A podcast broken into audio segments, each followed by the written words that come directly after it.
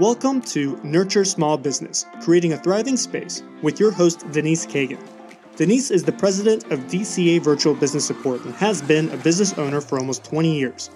DCA Virtual Business Support provides small businesses with an expert pairing of virtual administrative and marketing assistance to match your needs. Learn more at dcavirtual.com. We are in one of the biggest technology shifts due to the pandemic. How do small businesses know what is the right app for the right situation? Today, we'll chat about a variety of platforms, one-on-one video conferencing calls, team strategy sessions, webinars, or even the virtual events that allow for separate stages, tracks, and breakout rooms. Our guest today, Bridget B. Sullivan, is the owner, managing partner, and event producer for Creative Canvas Productions. Creative Canvas Productions is an animation, broadcast design, and event management company located in Charlotte, North Carolina. Bridget worked on 3 Olympic Games, several national and international conferences in several industries, including medical devices, apparel, sports, and data analytics. She is a former on-air radio show host who mentors future audio podcasters while serving as a podcast producer and consultant. And I can honestly tell you she is a mentor because right before the show, she gave me a super quick and easy tip. Welcome to the show, Bridget. Thank you, Denise. Happy to be here. So tell me, Bridget, how do you get started with the type of work that you do? Well, I was reflecting back on that when we talked earlier, and I was like, I can really take this back to early education years. And what I mean by that is, do you remember when you were growing up, maybe you did or maybe you didn't, you participated in like a bike-a-thon? Or did you do a dance-a-thon or anything like that? I remember doing some type of a thon, but I don't remember what it was. There were so many of them when I was growing up, and that kind of took me back when I remember we talked about that specific question. And I remember even when I was in dance recitals, with the bike-a-thons, the dance-a-thons, the dance recitals, there was always that element of business mixed in because it was, you had to get a sponsor for your bike-a-thon, or you had to sell tickets, or you had to communicate why, for instance, a community center needed funding, and that would kind of help you with your fundraising tactics. And so those were things that were kind of instilled in me very early in life.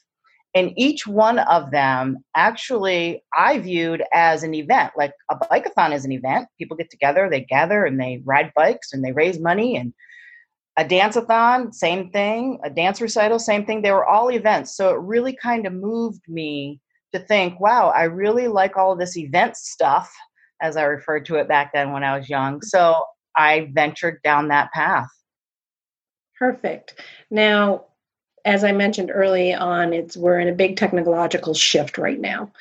And so businesses, in relation to businesses and events, because many businesses do events and nonprofits do events, certainly. What are some of your favorite web conferencing tools and why? Well, first, I can say that I was exposed to web conferencing tools as I continued to graduate in my career. As I mentioned to you before, I decided to take this path, and eventually I wound up in the hospitality industry where I was working in the hotels, probably 2 large hotels in my area. And then I moved into the corporate arena, which also allowed me to stay within the event management arena. And that in itself brought me into the world of video conferencing and technology. At that time, we had these conference rooms and they had that little piece of equipment in the middle that served as more voice conferencing than video. She's laughing. Yep. Voice conferencing more so than video conferencing. You remember those, right? Oh, I do. So that really was fascinating to me. I was like, oh, wow, we can have all these people on there. And then in the corporate arena, our IT department graduated into video conferencing. So now we had the big, huge little camera mounted on the wall in the conference room with this big, huge screen. And now you could have a conversation using the teleconferencing unit as well as the video conferencing unit. And you can have a conversation with anybody around the world. So that was quite fascinating to me. And it also showed up in every event that I was doing. So when it comes to video conferencing, I became very familiar with it at a very early age and early stages of my career. And the ones that I'm gravitating towards now, more so than any, is Zoom. Obviously, everybody's Zooming these days. And now that we're in a state where you're working from home, the best part about that and the best part of video conferencing is you can look super good from the waist up and not worry about the bottoms. Unless you stand up, just be careful of that. Yes, you have to be careful of that. So I have seen that happen. I know, especially when you get up to leave your chair and you walk out and you realize, oh, wait, I still have gym shorts on. Exactly. But of course, video conferencing from that perspective, one of the tools that I like is Zoom, of course. A lot of people are using it. One of the reasons why I like it the most, well, I don't want to say the most, but one of the reasons why I like it, and it's on my top three list, is because it's super easy to use and it's inexpensive, and it can be expensive. So depending on where you are in the spectrum of things, like for right now, you can use the free version and that gives you what, 40 minutes of talk time. Allows you to record, the video looks pretty good. So yeah, it works really, really well.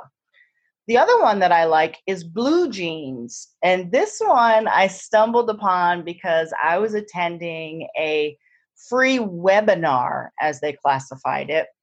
And I was like, ooh, wow, look at this screen. Look how sexy this interface is. And I was like, wow, this is like super, super comfortable. And believe it or not, that's the reason why they called it BlueJeans, is because they wanted it to be a very comfortable experience, just like you'd put on a pair of jeans and you'd sit down and you'd lounge around and you would enjoy the experience of doing whatever it is that you were doing. So not only because it's sexy, but because it is a really good system to use if you are interested in using a feature like a whiteboard feature. Or for those of you that use Microsoft Teams, you probably would like BlueJeans from the standpoint that it is very easy to integrate with Microsoft Teams, Slack, and even Facebook Workplace for those of you that are using that. I haven't really fiddled too much with that. Have you used that, Facebook Workplace? I have not. I definitely use Teams and Zoom, though. Yeah, for sure.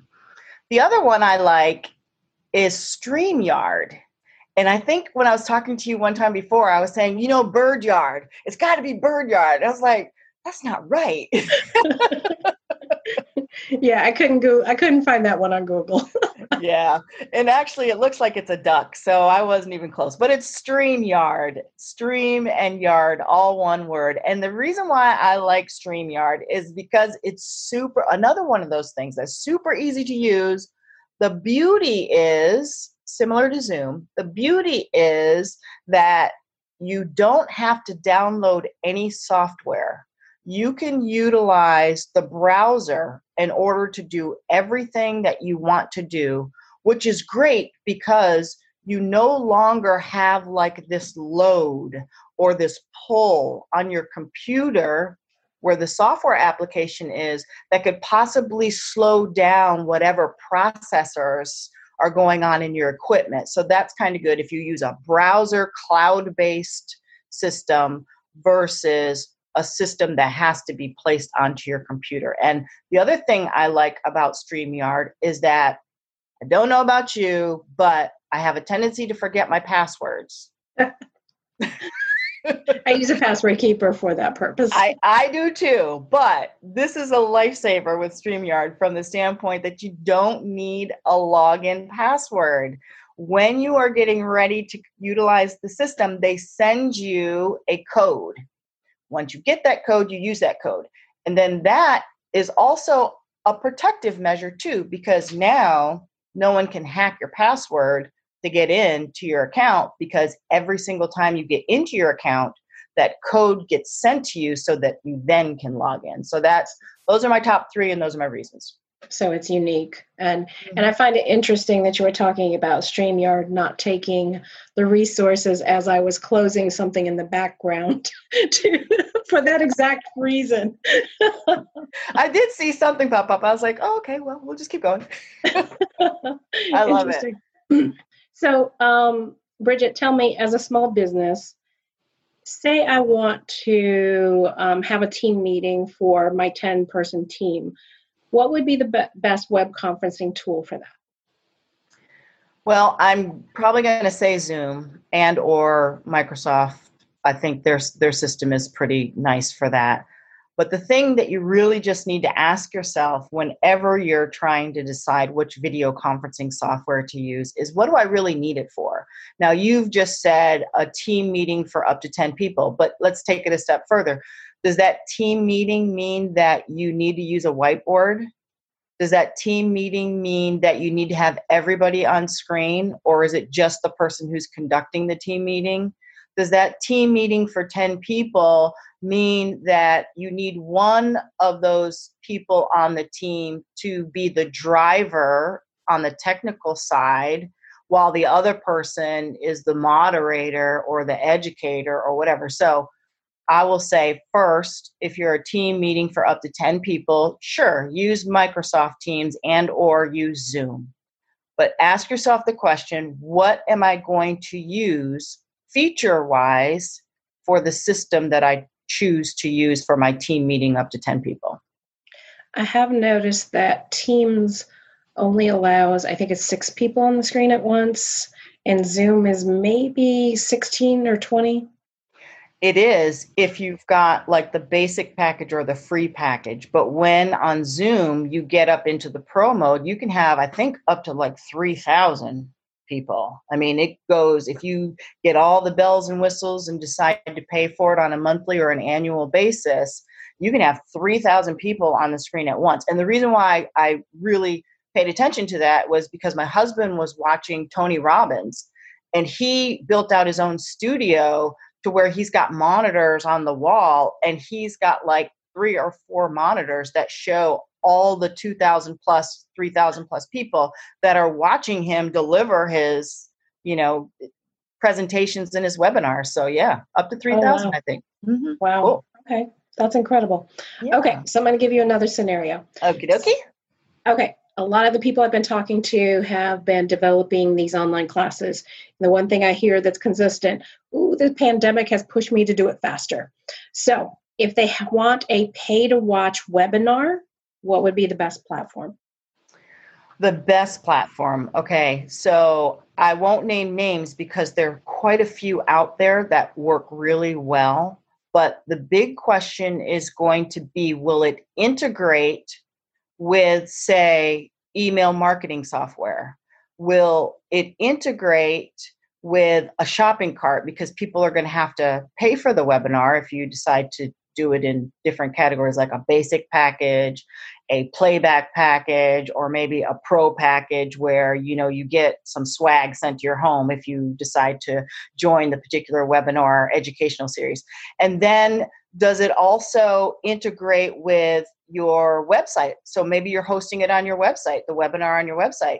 Do you use WordPress? Do you use Squarespace? Do you use Wix? Or do you use Joomla or whatever other type of web platform that you're operating off of? Will your video conferencing system for your webinar integrate with all of those tools that you need, including lead generation? You want to be able to pretty much build up your database and use it for CRM and or use it for lead generation in order to continue to sell your book or your educational series or what have you. So key thing here is making sure whichever system you choose that it integrates with the tools that you're going to need for your webinar. So say, for instance, the pay-to-watch webinar, a DIY business doesn't want to outsource that to a company like yours for production. And I totally see the value in having a production team. What would be a good 1 or 2 platforms that they should look at and consider if it meets their needs? I would probably push people to something like ClickMeeting. It's one of those tools that are really good because it has educational features on it. The other one is, I'm trying to think, I think it's Easy Webinar. Yeah, Easy Webinar. That one's really good because that's an online software platform that is really good at integrating the webinar technology with the marketing strategy that you might have, which I was making reference to, making sure that it can integrate with your email marketing software, your shopping carts, and your lead generation tools. So Easy Webinar is one. I mean, it's not like one that is used a lot, but it's super, super easy to use. Another one that is on probably the top 10 list is probably something like, well, GoTo Webinar, and I'm sure you've probably heard of that one. Yes. But oftentimes, it's more large organizations and corporations that are going to be able to foot the bill for a GoTo Webinar. So those are two or three that you can consider. GoTo Webinar would probably be at the top of the list, as I made reference to, primarily for large enterprises. ClickMeeting is the other one, and then Easy Webinar, I would probably steer people towards in the very beginning. Perfect. Now, some of the work I do in nonprofits has us looking at software. And so this question might help answer my need as well.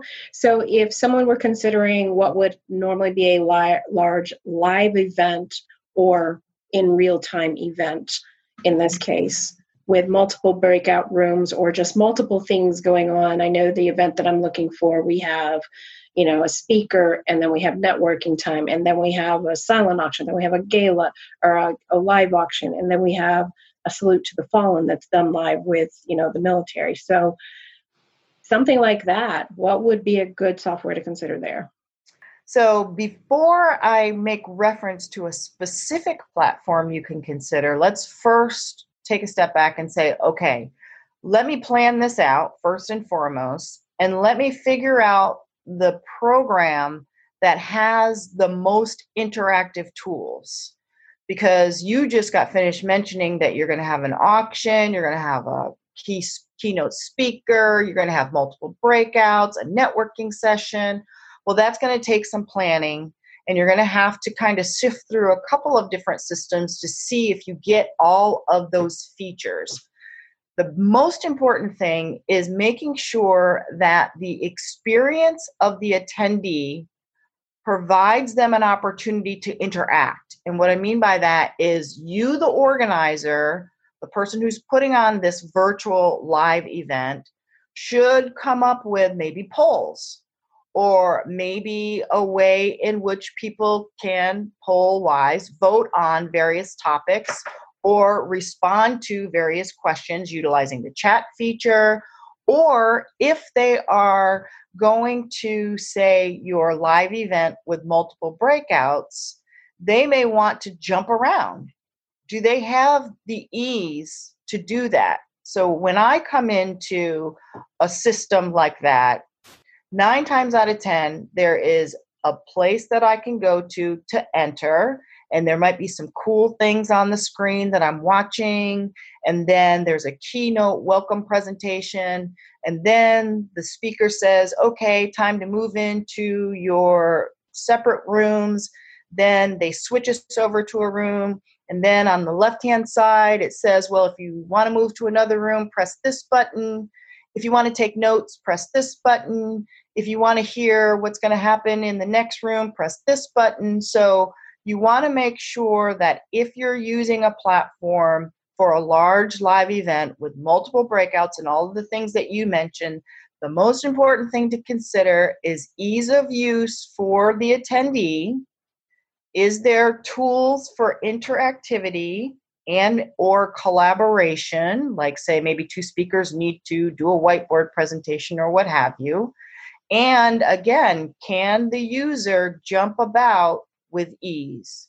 There's one system that I have been really paying attention to, and that comes from what I would call one of the big production houses. And that production house is PSAV. They are a live, fully capable, full-service production audiovisual company that has developed an app called Chime Event App. And it has basically what I referenced. When I, the user, go in, I have like a dashboard that allows me to pick and choose all of the different tools that I want to use. Like I can take notes while they're talking right in the application. I can still listen to what's being discussed and see who the other members or who the other attendees are, and their profiles are there. So now if I want to interact with them, I can do specific chats just directly with them. So I will lean towards a production house and some of their applications that they're creating, because as I mentioned in my introduction and when I was talking about my experience, how I got exposed to a lot of live streaming elements in the event industry is when we were in person and we were live streaming, which we classified as a hybrid event. Those bells and whistles were on the live stream hybrid event, which means that maybe the attendee couldn't travel in to do the in-person and they just wanted to watch the live stream, but they were able to do a lot of interactive related activities during the time of the presentations, etc. So I will definitely push people towards thinking about working with a production house when it comes to a large-scale virtual live event with multiple moving pieces. That is great advice. I appreciate that. And we've talked about a bunch of different platforms. I think we've all heard stories about uninvited guests showing up to various educational Zoom sessions. Is there anything that you'd like to address there? Yeah, unfortunately, you know, Zoom came out. I mean, Zoom did an IPO. You know, they went and decided to, you know, open up their stock opportunities for other stakeholders and stuff. I think back in 2019, early 2019. And then, you know, everything hit with the pandemic. And so things just went crazy for them in a short amount of time. So they had some security related issues that, yes, some people showed up at various educational live streams that should not have been there. But since that time, they've gone ahead and changed some of their protocols, changed some of their security measures, increased their encryption, and also they've gone so far as to have, I think it was monthly town hall sessions. And in almost every single one of those town hall sessions, they were saying, hey, user, go into settings and utilize the auto-generate ID system. That means that whenever you schedule a meeting, a Zoom meeting, and you invite someone, the system will auto-generate a new login number, versus you always using the same login number that your account has been assigned to.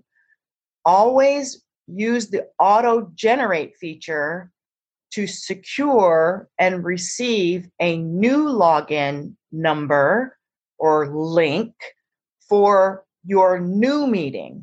Don't always use the same one, because that means that somebody out there in the universe remembers or kept that login information so they can show up anytime that they want to. The other key thing there is if you're using any system, but especially a browsing tool, meaning like StreamYard is a cloud-based application, you want to make sure that you are vetting, just like you would anywhere else, your guest speakers, I should say, as well as the people you invite. It's just like somebody shows up at your home unannounced, they ring the doorbell, and the first thing that you ask them, who is there, right?